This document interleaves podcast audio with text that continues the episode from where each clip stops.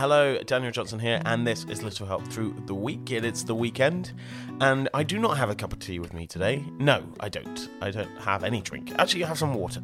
That's fine. Water's good. We've done a talk about that. Drink some more water. Yeah, make sure you stay hydrated, which is all good. Anyway, uh, it is the weekend, and we're talking about superpower. Yes, what are your superpowers? Um, you probably have loads, and there's not enough time to go through all of them, probably, because you haven't found them yet. That's fine.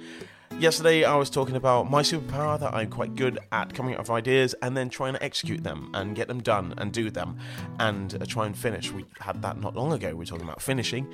Um, you don't have to finish everything, you don't have to feel like things are done. Because sometimes when things are done, you're like, what do I do next? What's the next thing for me to do? There's always something for you to do. Always. I think that's what mum says. It's always something you're missing. Yeah, probably loads of things. But that's fine. It's cool to have lists. It's cool to have things that you're excited about to do and actually not so excited to do, but actually will make your life easier and better.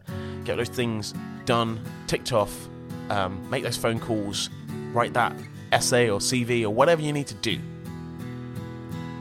Get your work done. But also lean into the thing that you're so good at. Have fun with that. If you're great at paddleboarding, oh, we're going back to paddleboarding. Yeah, I'm not great at that yet. But practice makes perfect, which is always good. Maybe that'd be another talk. But yes, I want you to look at that word that you wrote down, a couple of words, sentence of your superpower, and believe that you are good. Sometimes you do things that are stupid, and that is fine because you're human. Anyway, it is the weekend. Enjoy the weekend and enjoy your superpower. Back next week for a new subject.